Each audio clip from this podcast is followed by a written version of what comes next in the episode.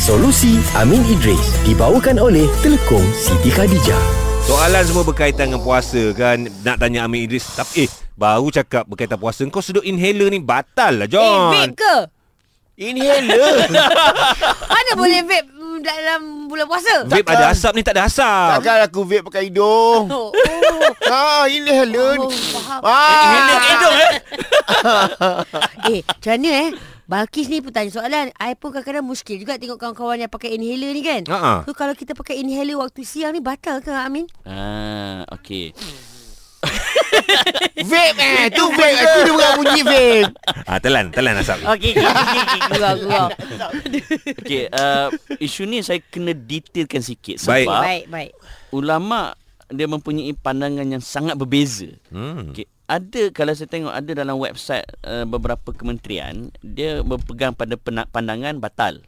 Hmm. Okey, saya suka beberapa fatwa antaranya saya tengok fatwa Perlis. Okay Uh, pandangan mereka, mereka memutuskan bahawa guna inhaler tak batal. Mm-hmm. Ada beberapa sebab. Okey, dengar betul-betul eh. Ini agak teknikal. Okey, dan pandangan uh, apa jabat ma- ma- majlis fatwa Perlis, jabatan fatwa Perlis, bukan pandangan mereka saja. Mm-hmm. Ia adalah pandangan yang diambil daripada Syekh Abdul Aziz uh, Abdullah bin Baz. Siapa lagi? Syekh Muhammad bin Saleh Al-Uthaymin. Hmm. Syekh Dr. Yusuf Al-Qaradawi. Hmm, Siapa lagi? Syekh uh, Dr. Haitham Al-Qayyad. Uh, Syekh Abdullah Al-Bassam. Syekh Faisal Al- Al-Maulawi. Uh, Dr. Ahmad Al-Khalil. Ini semua berpandangan bahawa inhaler ni tidak membatalkan puasa. Hmm. Ada beberapa sebab. Pertama, dia kiaskan inhaler ni umpama kita uh, guna apa panggil kayu sugi. Okay Okey. Ah. Mari kita tengok detail dia. Mhm. Pertama sekali, satu-satu inhaler tu dia mengandungi 10 ml cecair yang mengandungi ubat. Okey. Okey. Okey. Kuantiti sebanyak ni secara asasnya dia mengeluarkan 200 semburan di dalam inhaler tu. Okey. Hmm. Okey, ini bermakna setiap semburan tu hanya akan mengeluarkan 0.05 ml cecair yang mengandungi ubat. Hmm. Which is dia sangat kurang berbanding satu titisan ubat.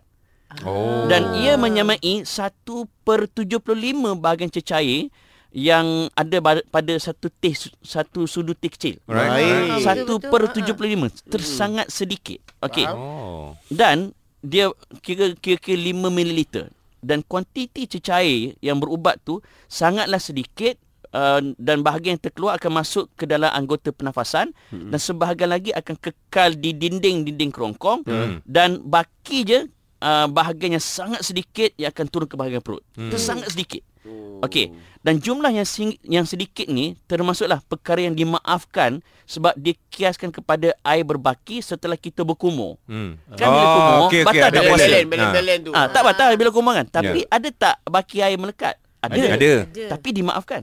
Okey. Dan jumlah tu lebih kurang dengan inhaler tadi. Alright Nampak tak? Ah. Faham, faham. Bahkan cecair berbaki dari kumur dan menghisap air ke hidung bila ambil uduk tu lebih banyak daripada inhaler tadi. Betul, faham? Ah, nampak tak? Okey. Mak, so maksudnya maksudnya dalam perut kita ni adalah hasil penggunaan inhaler dia sebenarnya tak tak tahu banyak mana. Mm-mm. So antara pasti tak pasti kita kita kita agak-agak kan. Berbanding kalau kita telan makanan confirm masuk. Masuk So ah. bila benda kita tak sure masuk, kita berbalik pada satu prinsip al yaqin la yazul bisyak. Benda yang kita tak sure, kita tak boleh jatuhkan hukum. Ah. Ha, so inhaler ni kita tak sure masuk perut ke tak.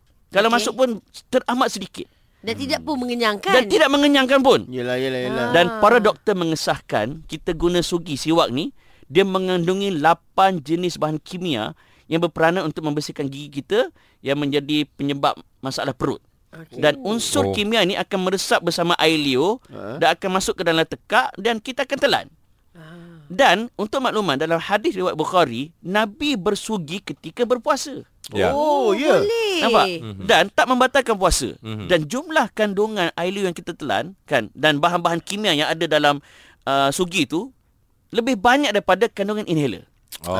So kalau kalau siwak Yes. dibolehkan sebab itulah uh, ulama-ulama saya sebut tadi Mhm. dan dan pandangan mereka diambil oleh uh, Jabatan Mufti Perlis membolehkan inhaler. Faham. Kesimpulannya, siapa nak ambil pandangan kata batal, tak apa lah. Hmm. Siapa nak ambil pandangan kata boleh? Boleh lah. boleh. Sebab masing-masing mempunyai hujah yang kuat. Perlu ada keyakinan lah. eh. Keyakinan Sebab Masya Allah. inhaler ni bukan yang sedut saja tau. Yang ada juga pakai mulut. Yang Ah. uh, macam Yang asma. budak-budak kecil kan. Ah, untuk ah. asma tu tu dipanggil inhaler juga. Oh. Ya. Ah. So detail-detail tadi saya sengaja bagi tahu supaya para pendengar nampak. Hmm. Inhaler ni bukan macam kita telan gulu-gulu Hmm, kan. Dia hmm. sangat sedikit. Ya. Ha, gitu dia. Janji tak puasa hari ni, ganti-ganti. Kalau terbatal lah. Kalau ambil Kalau- pandangan Okey, kalau Kal- kita ambil pandangan yang batal, Aha. kita kena ganti puasa. Kena gantilah. Ah. Ha. Dan even kalau kita gini, kalau contohnya dia sengaja sengaja membatalkan puasa pun memang kena ganti. Hmm. And of course kalau dia terlajak sampai ke tahun depan kena bayar fidyah. Hmm. Baik. Clear? Faham? Sekali lah, jom. Faham. Ah, eh, eh, Cuba, ambil, ambil lepak. satu, ambil satu. Soalan satu. Solusi Amin Idris dibawakan oleh Telekom Siti Khadijah. Selamat menjalani ibadah dengan penuh penghayatan sepanjang Ramadan ini. Selesa luaran, tenang dalaman. Hanya dengan Siti Khadijah.